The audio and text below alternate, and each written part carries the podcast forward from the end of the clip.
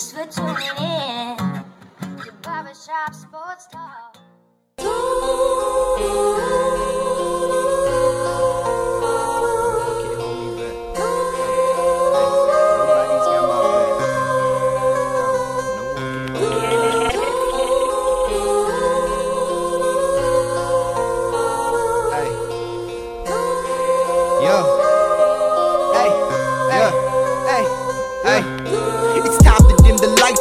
prepared for the fight. I got some Jordans on my feet when I go step to the mic. I cannot name my opposition, I can say that I like. And if you step in my position, you would say that I'm right. I'm like Tyson in the booth, but I don't talk with a list. I see you trying to run your mouth, you look like Stephen A. Smith. I thank God the odds against me, but I'm coming out strong. I survived a heat check, but now I'm back like LeBron. Uh.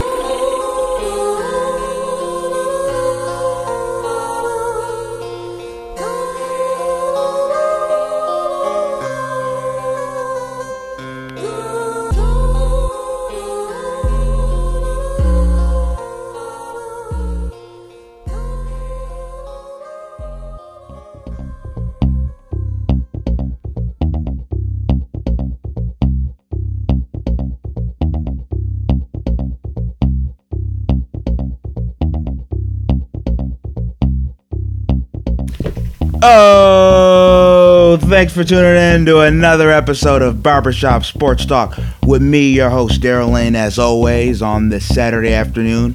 Whether you're listening via SoundCloud, the Columbia, South Carolina radio app, or the LNM Radio Network, we want to thank you for making me and this show part of your day.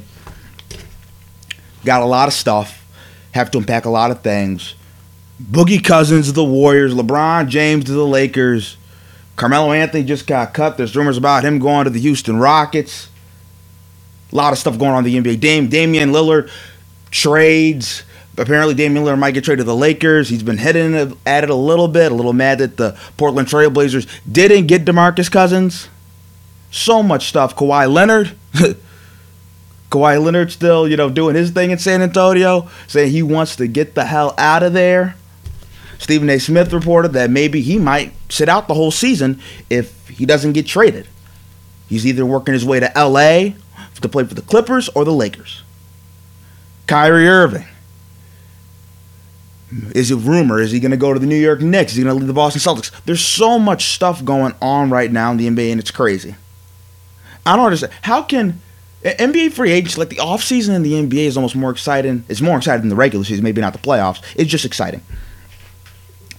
But later on the show, we're going to have uh, John Althus, AP Radio Metro, Metro Network reporter for the Cleveland Cavaliers, John Althus, on the show. Talk a lot of stuff with John. Always love having John on the show. But first, the thing I need to talk about is people and athletes that are revolutionary, that are just different. They have done something that hasn't been done before. And it's like, what is it to be revolutionary, right? Did Michael Jordan really revolutionize the NBA? It's funny, people say Kobe was a knockoff of Michael Jordan, but we really want to be honest, Michael Jordan was a knockoff of Dr. J. Dr. J was the original. Have we ever, when we say Tom Brady, right? We've already seen Tom Brady. Joe Montana. When you, when you revolutionize something, it doesn't mean you did it exceptionally great. To me, what it means is you've done something that has laid a blueprint to be followed. Right? It's funny, like in UFC now, Conor McGregor's following the Floyd Mayweather model. Just talk a bunch of stuff, you know, don't fight, just hold out for the big payday, right? It's how it goes in sports, it's how it goes in real life. Floyd Mayweather. He's the reason, especially MMA athletes too. Like I said, Conor McGregor's doing it a little bit boxing. Selecting who you're going to fight, being careful of who you're going to fight, fighting the right person at the right time, doing the most you can to maximize your monetary value. Pay Peyton Manning, audibles in the NFL. At the line of scrimmage, all the communication took it to a whole nother level. Steph Curry, three point shooting in the NBA. After Steph Curry came around exploded, now everybody's wants to shoot threes. Nobody wants to play in the paint anymore. But think about LeBron James and how he's revolutionized the NBA. It's not as a player, because you want to say, have we seen a LeBron James before? Yeah, kinda. Scottie Pippen, Michael Jordan. He's like a hybrid of that. A, no, not Michael Jordan. Scottie, Scottie Pippen, Magic Johnson. He's a hybrid of both of them.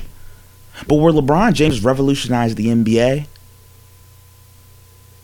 is with player transaction, player power, player movement.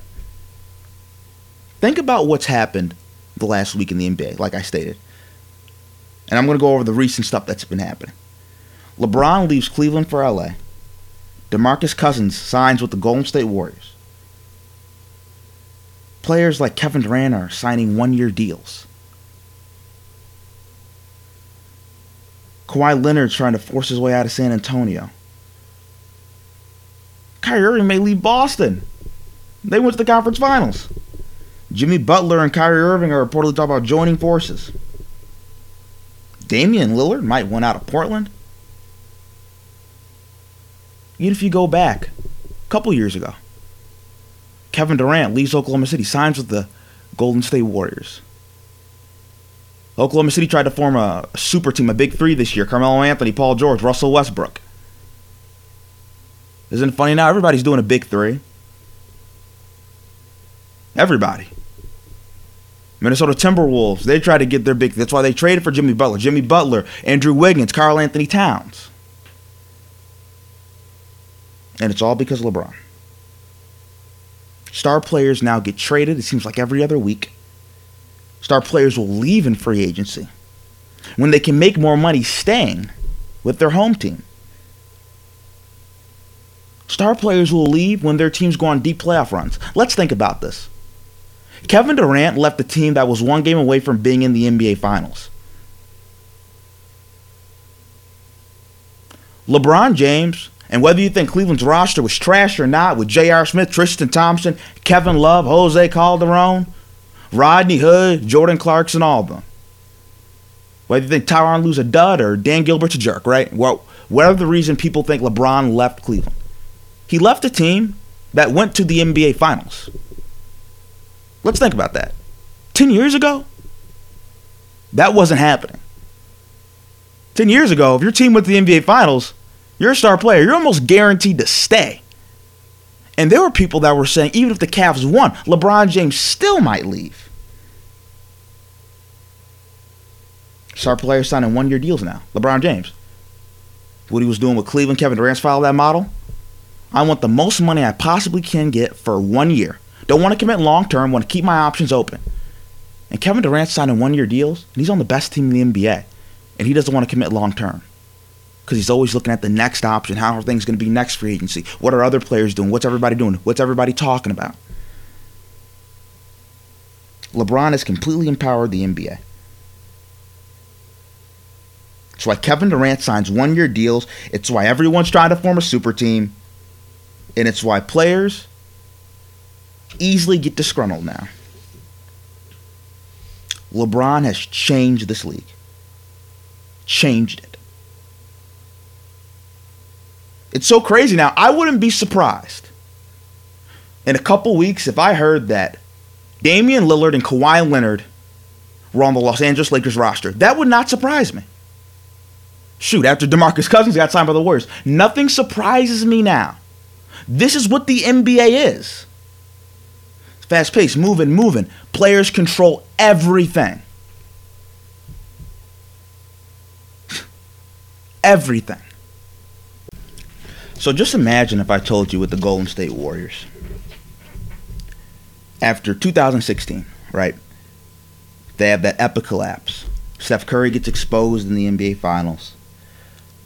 LeBron wins the finals. Everybody's saying LeBron's better than Michael Jordan. LeBron reasserts himself as the best basketball player in the NBA. Cleveland gets their first championship in decades. All this stuff about the Golden State Warriors and Cleveland Cavaliers after that 2016 NBA Finals. What if I told you that the 73 win Warriors were just getting started? That there was another level, that they would get a gazillion times better. Would you have really believed me? No. Probably not. I wouldn't have believed you if you said that. But that's what happened. Two years later, if I told you the Warriors win the next two NBA championships, they would play the Cavs in the next two as well. And the following year, in 2017, the Warriors would smash the Cavs in five games. And in 2018, the Warriors would sweep the Cavs. And heading into the 2019 season, if I told you that the Warriors would sweep through the playoffs, go 16 0 in the postseason, you would not be shocked if I told you that. And that would make five straight NBA Finals, something that no team has done since Bill Russell's Boston Celtics in the 60s when there were like nine teams. LeBron's done it on his own, but no individual team has done it in a long time. And that's what the Golden State Warriors are going to do. But then when I tell you, this is what happened. All they did was get Kevin Durant. Then they just decided, hey, this is fun. Let's get DeMarcus Cousins. Let's get DeMarcus Cousins. I don't think you would have believed me if I told you that the Warriors would have had Steph Curry, Draymond Green, Klay Thompson, and then they would have added Kevin Durant, DeMarcus Cousins. I don't think you would have believed me. But that's what happened. The Warriors did the impossible. In the 2019 NBA Finals, this upcoming NBA season, when game one tips off, right? On ABC, just imagine this, right? You got Mark Jackson, Jeff Van Gundy calling the game. And the NBA Finals are underway. Steph Curry at point guard, Klay Thompson at shooting guard, Kevin Durant at small forward, Draymond Green at power forward, and DeMarcus Cousins at center. That's going to be the starting five in the NBA Finals this year. Think about it. That's going to be the starting five. The Warriors aren't real. Like, it's like 2K. it's literally like 2K.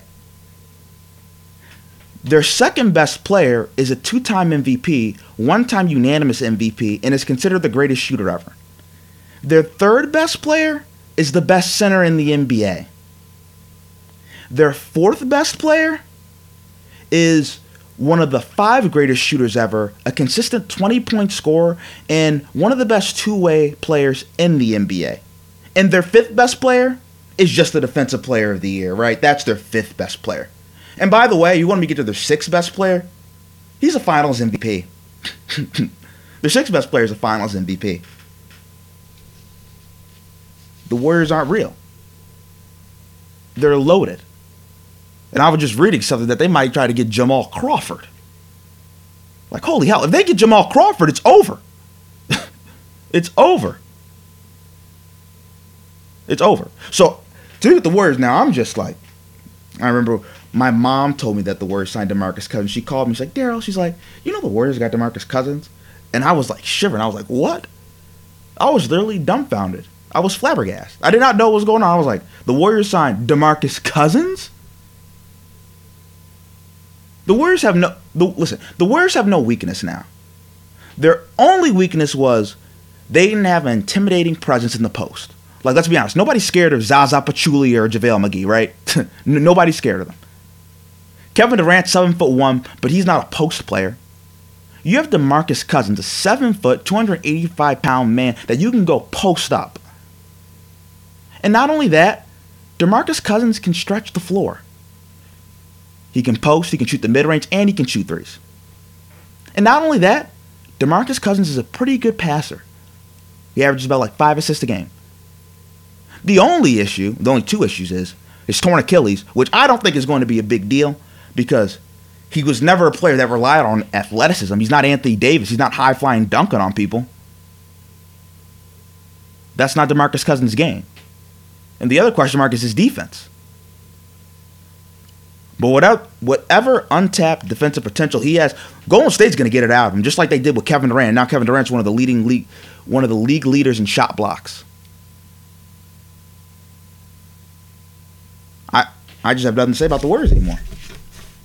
Extraordinary. Extraordinary. Now, coming up next after the break on Barbershop Sports Talk, we're going to have John Alphys on the show. Coming up next after the break on Barbershop Sports Talk.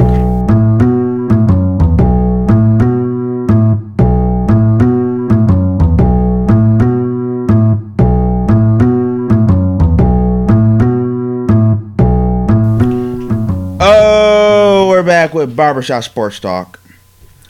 Now, real quickly before John comes on the show, I want to get into this because once LeBron James, and I think this is an interesting storyline, right? Once LeBron James went to Los Angeles Lakers, it kind of crippled the Eastern Conference a little bit. After LeBron, what really was there in the East? I know people might say, oh, Daryl, Ben Simmons. He scored one point in a playoff game, and he shoots worse than Lonzo Ball. Don't give me Ben Simmons. Joel Embiid. Well, that's fine and dandy, but I don't know if Joel Embiid can play 60 games on a regular basis. Giannis Antetokounmpo. Well, Giannis has been in Milwaukee for about five years, and I'm still waiting for him to do something. He's putting up numbers, but he's not winning games. John Wall, Bradley Beal, think we've seen that story before. Kyrie Irving, okay, I'll give you Kyrie. But in the West, and I want to get this, because really in the East, there's only two teams that we're really going to think are going to compete, right? The Philadelphia 76ers, the Boston Celtics. Like, those the two teams in the East everybody's talking about. Nobody cares about any, anybody else now. But in the West, like, there are going to be some really good teams, in my opinion, that are going to miss the playoffs. Like the Phoenix Suns, for example, right? I think the Phoenix Suns could be a sleeper to get the seventh or eighth seed. You have Devin Booker, who's going to be coming into his own. You have DeAndre Ayton, who I think is going to be a 2010 guy. The signing of Trevor Ariza as a perimeter defender. You have Josh Jackson still learning and developing. Phoenix is going to have a nice little young squad. And they might not make the playoffs. You have Golden State. Los Angeles is definitely making it with LeBron James. The Houston Rockets. The Utah Jazz. The Oklahoma City Thunder the Minnesota Timberwolves, the Denver Nuggets. So many teams. Even the Clippers were good for a large majority of the season last year, and the, and the Clippers didn't have anybody. And the Spurs, if the Spurs decide to keep Kawhi Leonard for that one year, the Spurs are going to make the playoffs. The West goes about 10 deep, the East goes about 2 deep, and we got four good players after that. And I don't know what the NBA is going to do about this. Because I don't think it's as simple as you just have 1 through 16. Because I think it's kind of embarrassing for the owners, right? It's not good that you have to go to there. And when Michael Jordan played in the NBA, the Eastern Conference was tougher than the Western Conference. So maybe so it all balances each other out, right? But it's getting to the point now where it's absurd. And a lot of the reason why I think it is in the West, you have warmer weather, and better run organizations. Like, if I told you which organization is run well in the East, Boston, Philly, maybe, but we've been laughing at Philly the last five years for tanking. so are they smart or are they just lucky? I mean, either or. Toronto, they just fired their coach, who got the franchise the most wins in their franchise's history, and was coach of the year. In the West, you have the Lakers, you have Magic Johnson, you have Rob Pelinka. San Antonio, you still have uh, Gregg Popovich, R.C. Buford. Oklahoma City Thunder, Sam Presti. The LA Clippers, Doc Rivers, Jerry West. Even a team like the Dallas Mavericks that aren't that good, right? Aren't that good. Rick Carlisle's a great coach. Mark Cuban's a good owner. There's foundation there. What foundation is there in the East? And it's kind of run amok a little bit. Now, before we have John on, we're going to have John on in a couple minutes. But I just want to tell everybody, and I want to go back to the Golden State theme that I was talking about to start the show. Because, right, like I said, the Warriors aren't real who could have thought the Warriors would be this? And I think that's why a lot of people don't like the Warriors, right? Like I'm, I'm I live in Cleveland. I go to school in Cleveland. Everybody hates the Warriors. Everybody still keeps saying 3-1, 3-1, 3-1. People still saying 3-1. And it's been 2 years and two finals beatdowns later and they still saying 3-1 in Cleveland. like that's all they got there right now. 3-1, 3-1, 3-1. But personally, I can't hate on the Warriors. And honestly, I kind of always liked the Warriors in the beginning because I liked the colors of their jerseys. It was aesthetically pleasing to me. And honestly, when they were in about 2013, 2012, when they were with Mark Jackson, I liked the roster. I liked Steph Curry, Klay Thompson, Draymond Green, that Harrison Barnes. I like that team. So I don't mind the Warriors. But here's the reason why I don't think you should hate, hate the Warriors. First of all, they're great. How can you hate them because they're better than anybody else? They're not doing anything illegal. It's not their fault other organizations aren't as good. Weren't we just talking about the West and the East? Is it the Warriors' fault that DeMarcus Cousins wants to would rather go live in Golden State and play in the Bay Area in California instead of going to Cleveland to team up with LeBron James? Is that really DeMarcus Cousins' fault? Is that the Warriors' fault? Is it? No. Not their fault people want to live in their city. It's not the Warriors' fault they've built an unselfish culture where Kevin Durant's like, hey, I'd rather play with Steph Curry than Russell Westbrook. It's not the Warriors' fault they decide to hire Steve Kerr out the broadcasting booth at TNT. And it's not their fault that the Knicks decided that same year to go hire the clown Derek Fisher. Could have easily been reversed. It's not the Warriors' fault.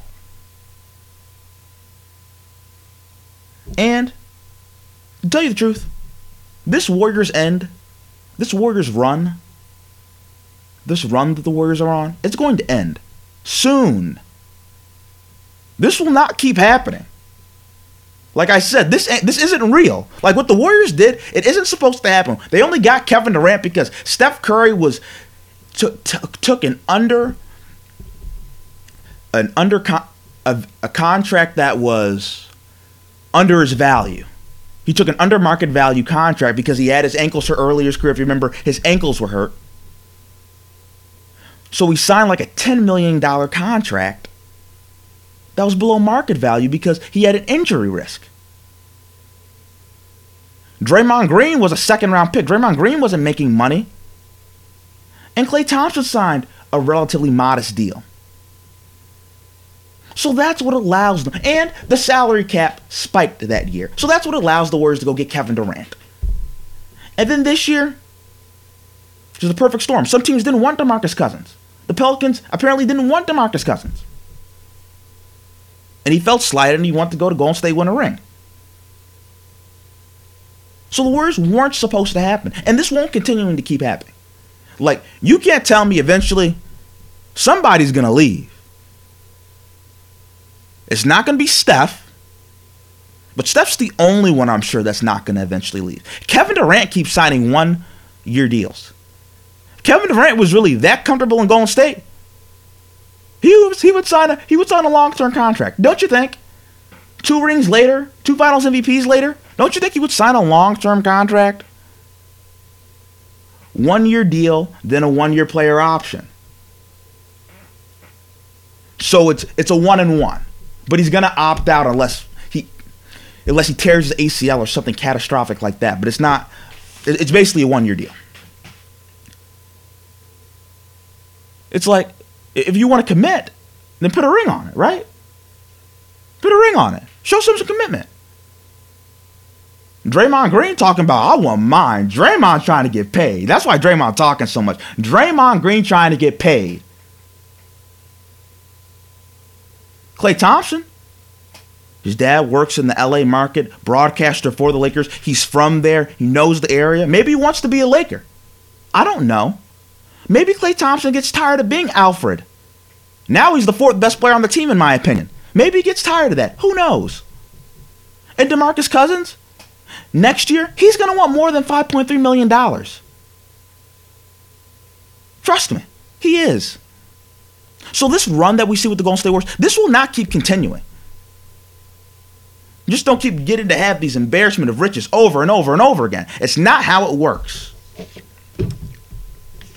Now we kind of ran a little bit long, longer than I thought, but I just I just went on a tangent a little bit. Now coming up next after the break, we're gonna have John Alphys on the show. Cleveland Cavaliers reporter for AP Metro Networks, John Alphys on the show. Always love having John on the show. He's coming up next after the break on Barbershop Sports Talk.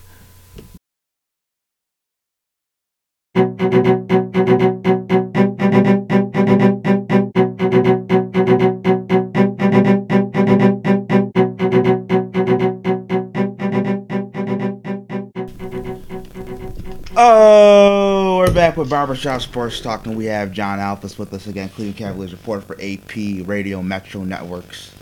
How you doing, John? Doing well, Daryl. Thanks for having me. No problem. Now, the first thing I want to talk to you about is LeBron James. You know, it was the huge news. LeBron James decides to leave Cleveland, go to Los Angeles. I just want to know, like, how surprised or shocked were you of the decision? What did you make of it? I wouldn't say I was surprised. I think I, I just think that was much more attractive of a destination than Cleveland.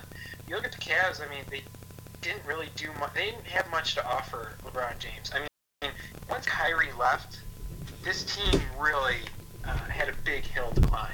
You know, when you lose a player of that caliber who pretty much won you a title with that big shot down the stretch there uh, in Game Seven of the 2016 NBA Finals, when you when your team drops off and loses your star player and tries to put a band-aid on it with a guy like Isaiah Thomas, it, it just wasn't going to work. And you kind of saw that in the playoffs. The way LeBron hit two game-winning shots, put the whole team on his back, put up you know 40 points, 45 points, tons of rebounds, tons of assists. He it, it, too much of the workload and too much of the offensive production relied on him.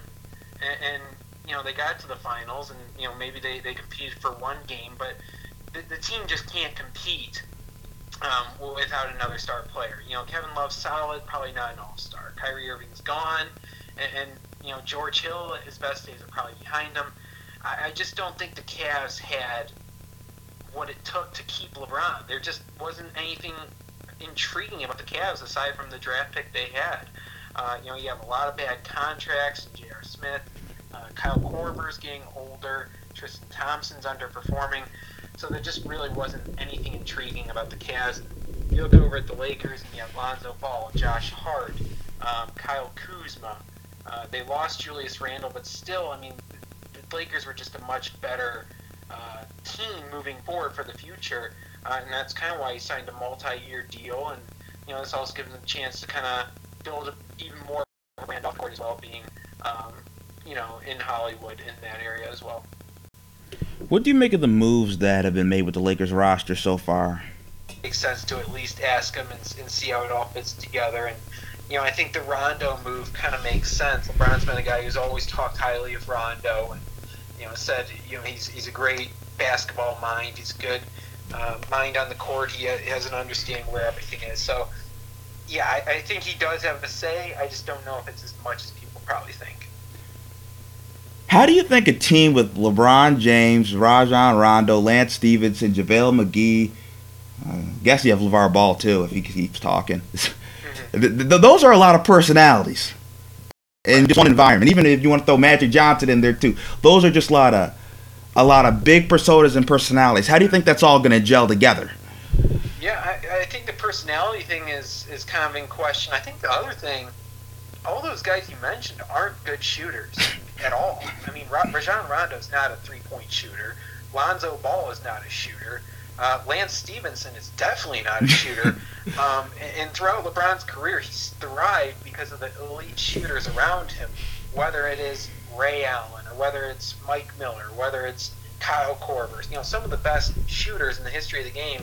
And all these pieces here in uh, LA, uh, more more so playmakers and, and guys who can kind of create their own shot and everything like that than pure shooters. So it'll be interesting to see how that works. But yes, um, there are some personalities there. I mean, Rondo got the, the ejection in the, in the playoffs last season with the Pelicans. Uh, you know, he's been a guy that's always kind of had a bit of an edge uh, to him, a competitive edge, and, and certainly not a bad thing. Um, you know, and Lance Stephenson, we know how his history with LeBron, and I think LeBron and him have kind of grown to like that. Um, it, it makes for kind of an entertaining match. Um, so it'll, it'll, be cool to see them all kind of pair together, see how it all works out. Obviously, there's going to be some peaks and valleys. Uh, more more so valleys probably than peaks at first. Um, you know, LeBron's first year with the Heat was not not a good year. Uh, it took a while for him, Wade, and Bosh to all kind of mesh together. I think the same applies here with the Lakers. Um, they'll probably be a playoff team. Uh, I don't know really kind of where to project them at this point just because I think their offseason isn't done yet. I think they're probably looking at a few other big names to potentially add to their roster um, and, and, maybe make a trade, maybe make a move. Um, but the way the roster is constructed right now, uh, I, I, think they're going to have some problems those first few months. Um, and, and, we'll kind of see how it all works together. I think Kuzma is probably one of the most encouraging pieces. Brandon Ingram, another one. Um, but you know, you have two point guards kind of clashing for playing time um, in Hart and Lonzo Ball, and obviously his father's there too, uh, and Magic Johnson being a point guard himself. So it, it's kind of a I'm not going to say it's being thrown together right now, but the way it's kind of they're, they're kind of piecing it together is a bit head scratching, I guess. Um, so it'll see it'll be interesting to see how Luke Walton all kind of puts it together and see if he can manage it to a point where they're a competitive team. How do you think LeBron James is going to deal with LeVar Ball on a regular basis? Do you think that beco- do you think that could become an issue? I, I don't know if it'll be an issue. I think LeVar Ball understands, you know, LeBron is, you know, a top three player in the game right now. I'm not convinced though that Lonzo Ball is still going to be on the Lakers come opening day. I'm not, you know, I, I think more than likely probably will. I think it's you know probably a 70, 80 percent chance, but I don't know. Just just the way that this injury news came out about him and about his uh, his leg injury and um, you know how he, how he's kind of, he'll be ready for the beginning of the season and supposedly you know they didn't want him to leak that information because they supposedly wanted to trade him and you know signing Rajon Rondo. I mean I think there's kind of a gray area there with, with what they're doing with Lonzo Ball. I mean they just drafted him number two overall and after one season they signed an NBA champion in Rajon Rondo. Um, so that'll be interesting to see how that works out. But as, as for LeVar and LeBron, I don't I don't see it being you know too much of an impact. I, I don't think there's going to be too much um, to take out of that. I, I, I, think you know you saw LeVar Ball I think complain about the playing time or the minutes or complain about Luke Walton at one point, but I don't think it'll be anything much beyond that. Uh, especially with a player like LeBron, I think LeVar Ball will recognize the talent of LeBron and, and what he brings uh, to the NBA, and I, I think he'll kind of take a step back and, and kind of keep his mouth shut when it comes to LeBron. Now I want to go back to the personalities for a second because here's the question that I want to ask you. So you have LeBron James, you have Luke Walton, who are peers that they were drafted in the same class, so they're you know they're relatively they're peers. Then you have guys like Lonzo Ball, Kyle Kuzma, Brandon Ingram, Josh Hart. They all grew up watching LeBron, idolizing him. So how do you think that all meshes together? Where you have on one end, and I don't know LeBron and Luke Walton's relationship, but I don't know how domineering it is, how Luke Walton can talk to, him because it's different, I guess. Well, at least to me anyway. If you're somebody that's older, you know, you're being a coach and you're the same age. I, it comes across a little bit differently to me. And then on the aspect of all the young Lakers, you have them, and could they end up just being in awe of LeBron? I mean, when you're playing with your idol, does that affect, you know, what you're doing when you're working, you know, when you're trying to play basketball? How do you think that all meshes together? Yeah, I think it's interesting. You look at LeBron's history and the coaches that he's been with. I mean, Tyronn Lue, younger coach just, out of the NBA. He's with Erik Spoelstra, youngest coach in the NBA. Um, you know, and, and, both Lue and Spoelstra. I'm not going to say they took a step back, uh, you know, to, to being a coach and let LeBron do it. I'm not going to say they let LeBron be the coach because they didn't. Uh, they're both really good coaches. They both have firm grip on their jobs. Um, but I think it's similar here with Luke Walton. I mean, it's a guy that um, LeBron can kind of relate to and uh, understand and, and, work well with. I, I don't think. Um, I, I, think it'll work well. I think I think Luke Walton's a good coach. You know, he's with Golden State now. He's with LA. I, I don't see a huge problem there. Um, and as for the players around LeBron, he, he needs to get around younger players. LeBron's going to be 34 next year, year 16. He doesn't have near as much athleticism. He, I'm not going to say he's not athletic anymore. He's, you know, but there is some traction on the tires, if you will. I mean, he there he is. Um, I, think his playing time will need to decrease a bit. I think he's going to probably need to sit out a few games. He can't play all 82 games again. I, I just don't see how that would make a whole lot of sense, especially if you want to return to the NBA Finals. So I think the younger players will kind of adjust. I think they understand. Um, they don't have to take a back seat to LeBron, but they they need to let him uh, kind of run the offense through him, and, and we'll see how that all kind of plays together. Um, I, I think it's a good fit. I really do. I think he fits well with LA. I think he um, won't have too many problems with Walton, and I think the players around him uh, understand his his greatness and his legacy as a player. So there'll be peaks and valleys, ups and downs, as I said. But I think when I think overall, I think it's a better fit than Cleveland. Um, and at some point, he needed younger, more athletic bodies around him because he can't be the one running up and down the court and blocking shots and making all these incredible plays. He can't be doing that um, the rest of his career. You know, he needs he needs to you know get his 25, 30 points. He needs to get his eight to ten rebounds, eight to ten assists. Um, but he, he can't take on as much as he has in previous years. Um, and, and I think having a younger core around him, both as a coach and as players, uh, will work well. How much of an advantage do you think the the allure of going to a big market is for a player? Oh, I think for a guy like Ron, it's huge. I mean, he took a slight pay pay cut. I think he lost. I think compared to what Cleveland could have offered him, I think it's a fifty million dollar difference. But he'll make that easily, you know, off the court with, with everything he'll have going on in Los Angeles. You know, LeBron's a guy. He, he was in a movie. I think he has a bit of an acting career. I think he has some goals to kind of be with that that um, industry, I guess, if you will.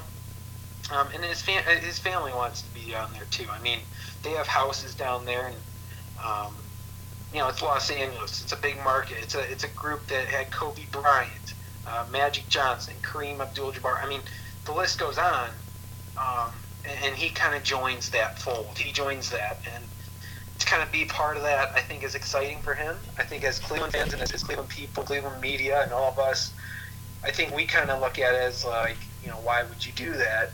Uh, why would you leave the place that you know you were born in and stuff like that? But um, I think there's just lots more of an opportunity to kind of build your brand in a big city, and not only attract the sold out audience and ha- have a you know packed uh, Staples Center every night when you're playing, but also when you leave the court, you know, have more of a platform to um, do what you kind of always set out to do. Um, and I think LeBron certainly has a lot of talent in basketball. We all know that, but he also has a lot of talent in other areas.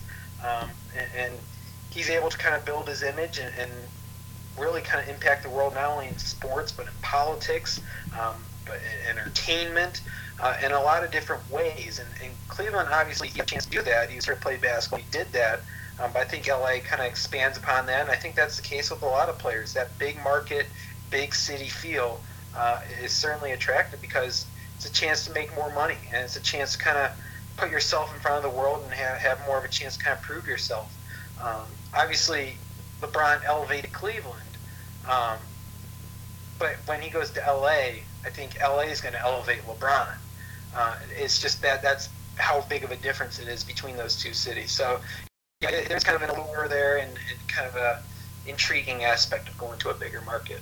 So, so do you think the money that he could have made stay in Cleveland because of when you're with your team, you can re up more with the supermax. Do you think the fact that you can make more money with endorsements, with movies, you know, building businesses, agencies, all that stuff out in bigger markets, you know, like L.A., New York, Chicago, stuff like that, that offsets the money that your team could pay you? Um, I don't know if it sets his contract.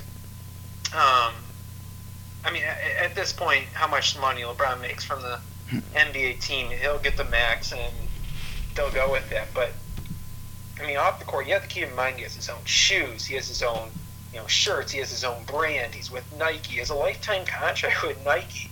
Um, and, and obviously his, his merchandise and everything he sold did well here. Um, but LA, it's I mean, you had you had those Laker colors and, and put them with LeBron James, smack them together. Uh, we're talking about a lot of money there. So, um, I don't say he left for money because he obviously didn't.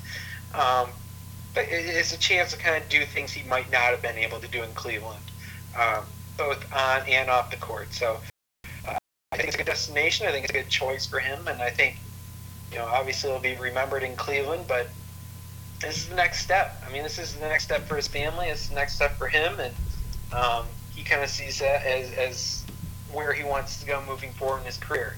Now, when when his son is ready to go to the NBA and um, you know, when, when his son goes to the NBA, maybe he plays with him one day. We'll see what happens there. Maybe he'll own an NBA team one day. We'll see what happens there. Um, but right now, he's just focused on basketball, playing in LA, and we'll see how he kind of handles it. I got three quick questions for you, John, before I let you go. What do you think happens to Kawhi in San Antonio? I think he stays this year, and I think he goes to the Lakers next year. Does he hold out like Stephen A. Smith reported? Um, I'm not sure. I mean, it, it's it's hard to know what, what's going on with him in, in San Antonio. Um, but I, I think that they had supposedly he met with the Spurs, and I think there's probably enough of a reconciliation, if you will, for him to stay at least one more year, um, and, and then make a decision from there. Because keep in mind, San Antonio is still the team in charge. I mean, it, it's kind of like the Cavs and Kyrie Irving.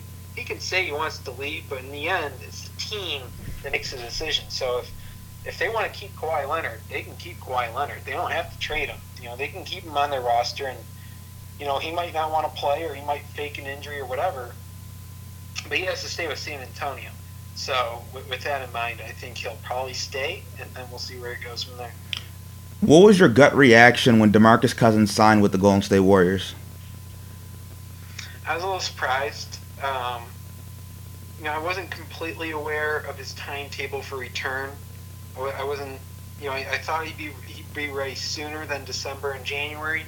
Um, so that that obviously takes a huge hit on his value. I mean, to pay 5.8 million or 6 million for half a year of a player is, is kind of a gamble, you know, especially for the mid-level exception. So supposedly the Lakers, you know, had that kind of money on the table, and, and that offer was kind of in place, and they, and they declined it. They didn't want to sign for that price.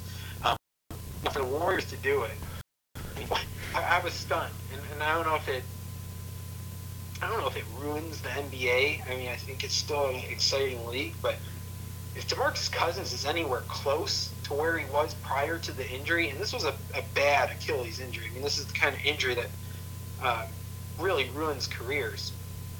But if he is, is comes back from it and performs at a high level at an all star level, um, boy, I mean, Sweep City. league is going to be so one sided, you know, towards Golden State. It's going to be Golden State pretty much versus the league because you know, you had a team that, that has won three of the last four NBA finals, and they, they had arguably the best center in the league. To me, it was a stunning reaction, and, and we'll see where it goes from here. But I think he uh, he could really make them much more, you know, probably a dynasty um, if he if he is anywhere close to where he was uh, prior to the injury. And I got to ask you a baseball question. Me and my friend, we always argue who's a better pitcher, Justin Verlander or Luis Severino for the Yankees. Who's a better pitcher in your opinion, John? Um, I think right now it's Verlander. I think Verlander, uh, given what he did last postseason, compared to Severino. I mean, you look at Severino, he wasn't bad in the postseason last year, but uh, he had a few bad starts. Uh, wasn't nearly as good in the postseason as he was in the regular season, and um, you know, obviously they both been really good this year. I think if you chose who's the better pitcher this year, it's probably a, a toss-up, a coin flip there. Um, but if I if I could have one of those pitchers for the rest of the season, it'd be Verlander. He's just uh, more of a track record um, and has more years experience under his belt. In the future, though, if I had to sign a five-year deal between you know either Verlander or Severino, I think it'd be Severino, just because he's younger, throws harder, um, and there's kind of more tweaks there. Because he, he probably still has maybe a little room to grow even. So I think Verlander gets edge now. Five years from now, definitely Severino. And actually, just one more quick question because I want your opinion on this. How do the Astros? I feel like all, all their pitchers kind of get like a spike a little bit. Like Justin Verlander, he just went up like another notch when he went from Detroit to Houston. Why do you think that is? Well, Detroit was one of the worst teams in the in the American League, and Houston was one of the best. When that trade happened, I mean, the Astros are the defending World Series champions. So, uh, you know, when you're traded to that team, I think Gerrit Cole's another example. He went from a average Pittsburgh Pirates team to a elite Houston Astros team. Um, I think just naturally you're going to get more attention and, and thrown in the spotlight a bit more, and people are going to recognize it more. So, um, I guess it just gave him a, a bigger platform and, and, more of an audience because people weren't watching Tigers games, but they sure were uh, watching the, the Astros play. So, um, I think when you go to a better team, naturally you get a bigger audience. Okay, John. I want to thank you for coming on the show, John. And I appreciate you for agreeing with me on Justin Verlander is a better pitcher. I concur with you on that one. Yeah, yes, right now he is. Yankees fans, they're they're just crazy, aren't they? Maybe a little bit. okay. Now, cut up next after the break on Barbershop Sports Talk. I'm going to preview the Indianapolis Colts. Cut up next after the break on Barbershop Sports Talk.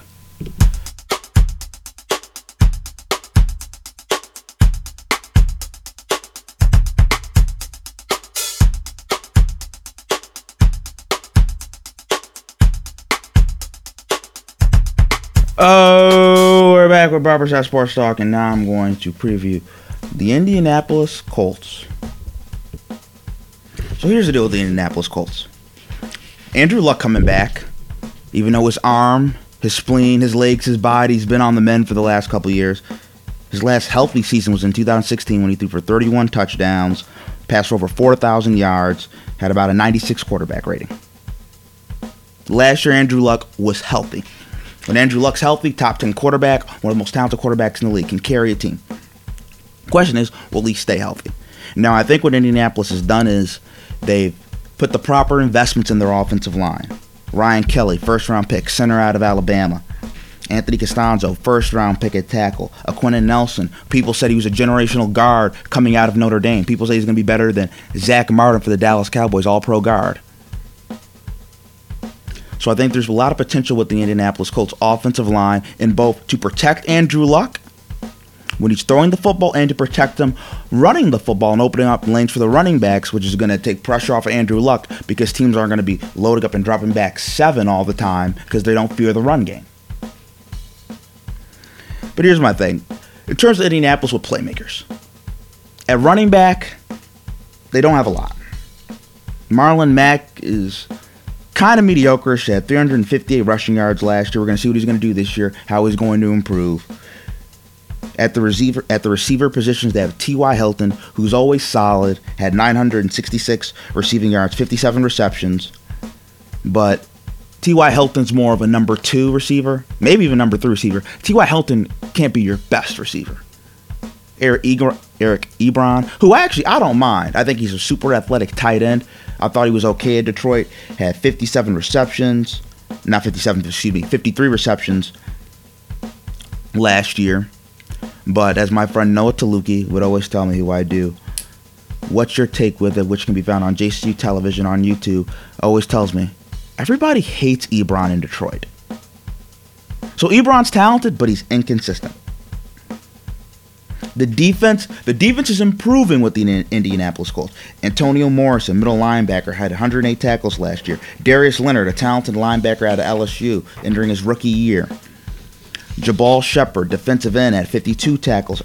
Al Woods, defensive tackle, had 44 tackles.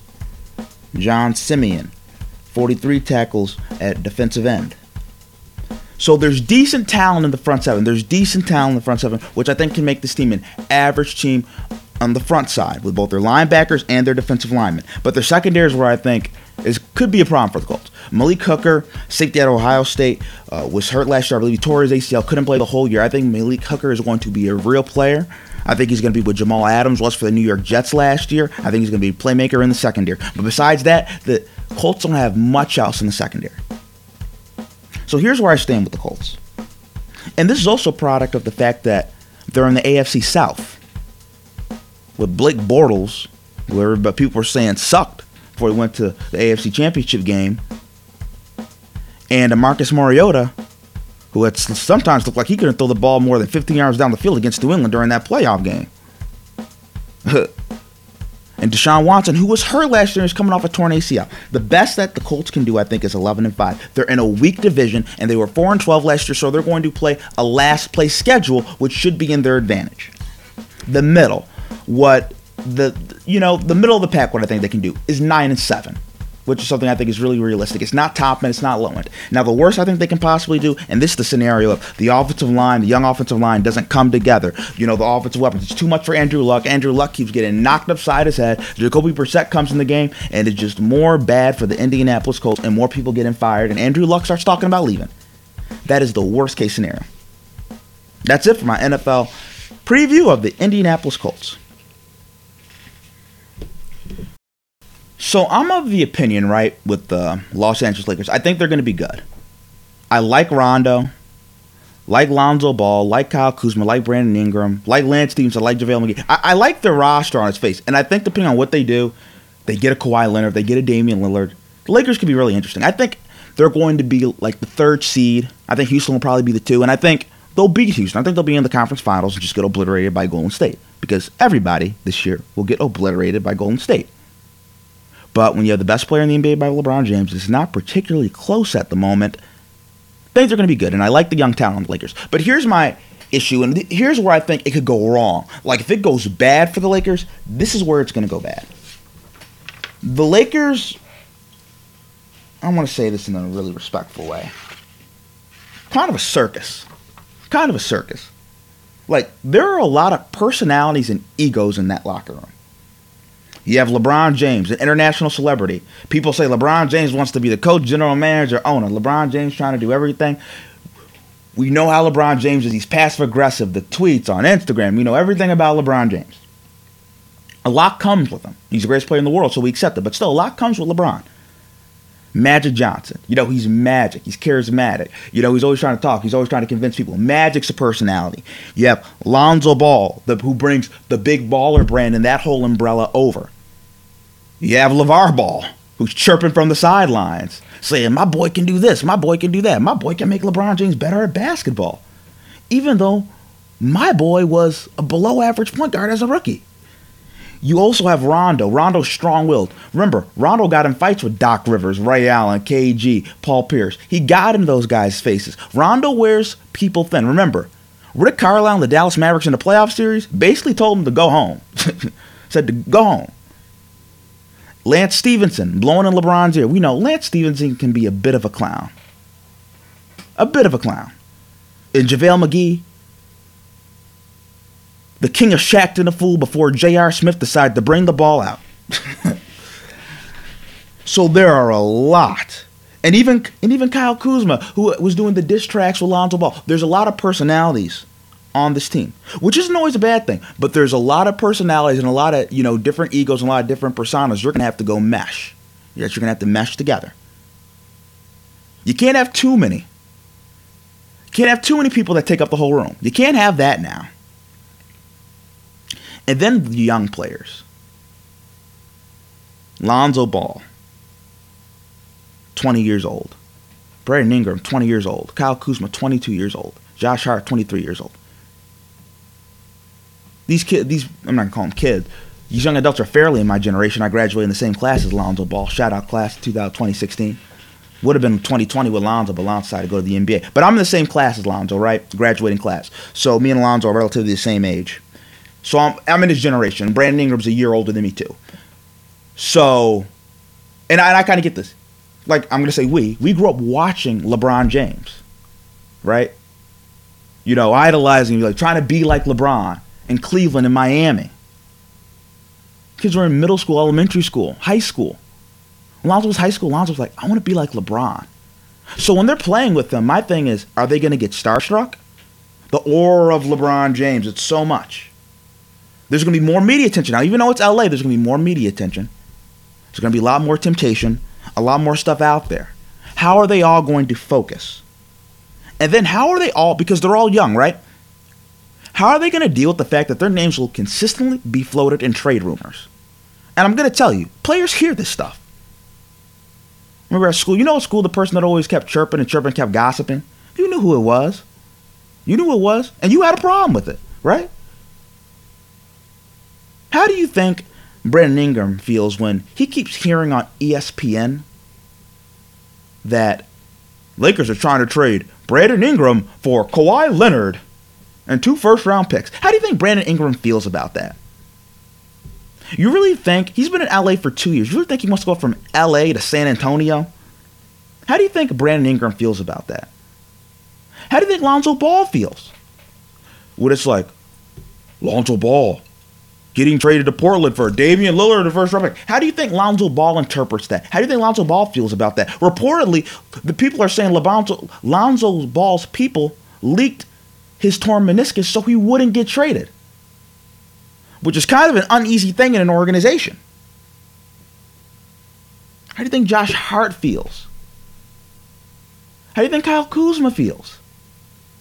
When their names are consistently getting floated around in trade rumors. Not good.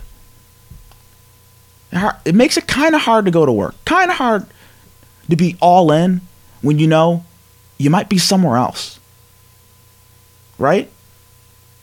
When you know you can get uprooted. And then the thing that could be the most concerning thing to me is Luke Walton. And I like Luke Walton. I think Luke Walton's going to be a very good young coach. But, and here's the thing about peers, right? Luke Walton and LeBron James are the same age, basically. Uh, they were both in the same draft class. They're equals, they're peers. It's not like Luke Walton's Gregg Popovich, 60 years old, and is talking to LeBron in a different manner or Doc, a Doc Rivers. Luke Walton played in the NBA when LeBron played in the NBA, the same draft class. So there could be a time, and it's even different with Tyronn Lue. Tyronn Lue was playing in 2000s when LeBron was still in high school. Like LeBron actually came into this dude's came into this dude's draft class. So when Luke Walton commands respect, it might be different. LeBron might be like, "Who is this dude?" Coming at me like, "Okay, Luke, so I'm interested to watch that. I'm also interested in the fact that apparently LeBron and Luke Walton haven't talked yet. You would think your coach and your star player would be talking. Remember, David Blatt and LeBron James weren't talking. David Blatt went to the NBA Finals. Kevin Love got hurt in the first round against the Boston Celtics. Kyrie Irving got hurt in game one. The Cleveland Cavaliers were up 2 1 against Golden State and flamed out because LeBron James got physically tired. And in the second year, in 2016, Cavs had the best record in the East. And guess what happened? David Blatt still lost his job. he still lost his job. So Luke Walton can't feel the most comfortable right now. Because he's in a very worse position than David Blatt was. David Blatt was in the Eastern Conference. Like I said, a lot of teams in the West Oklahoma City, Houston, Golden State, Utah, Denver, Minnesota. A lot of good teams in the West. Something ends up happening. Let's say Lonzo Ball still can't shoot, right? They have no shooters on their team. Lance Stephenson can't shoot. Rajon Rondo can't shoot. LeBron James is the best shooter out of all of them, and LeBron James ain't a great shooter. There's going to be a lot of bricks being laid. Let's say they lose in the first round to like Utah or something like that. Luke Walton is canned. Bye bye.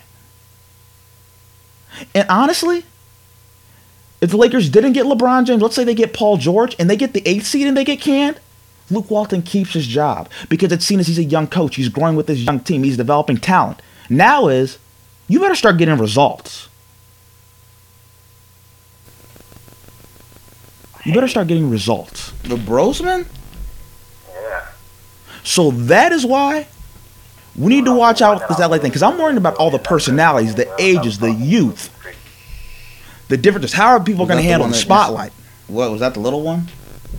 I think so. Because now things get real, and with all this combobulation and all, everybody's unfocused, we know LeVar Ball is going to be talking the whole time. Like seriously, there's the roster as Lance Stephenson, LeVar Ball, LeBron James, Lonzo Ball, Kyle Kuzma, JaVale McGee. There are a lot of personalities on that team. A lot of personalities and you have a really young coach that's going to have to manage the personalities. That's going to be interesting to watch. Now, coming next, we're going to be entering the second hour Barbershop Sports Talk. 1 o'clock p.m. Eastern Time. Uh, coming up, second hour, to have my mans from the city, Scotty Johnson on, talk some NBA. To also have Patrick Stein on the show. Patrick's already in studio. Patrick's anxious to get up here. A lot more. Come next after the break on Barbershop Sports Talk.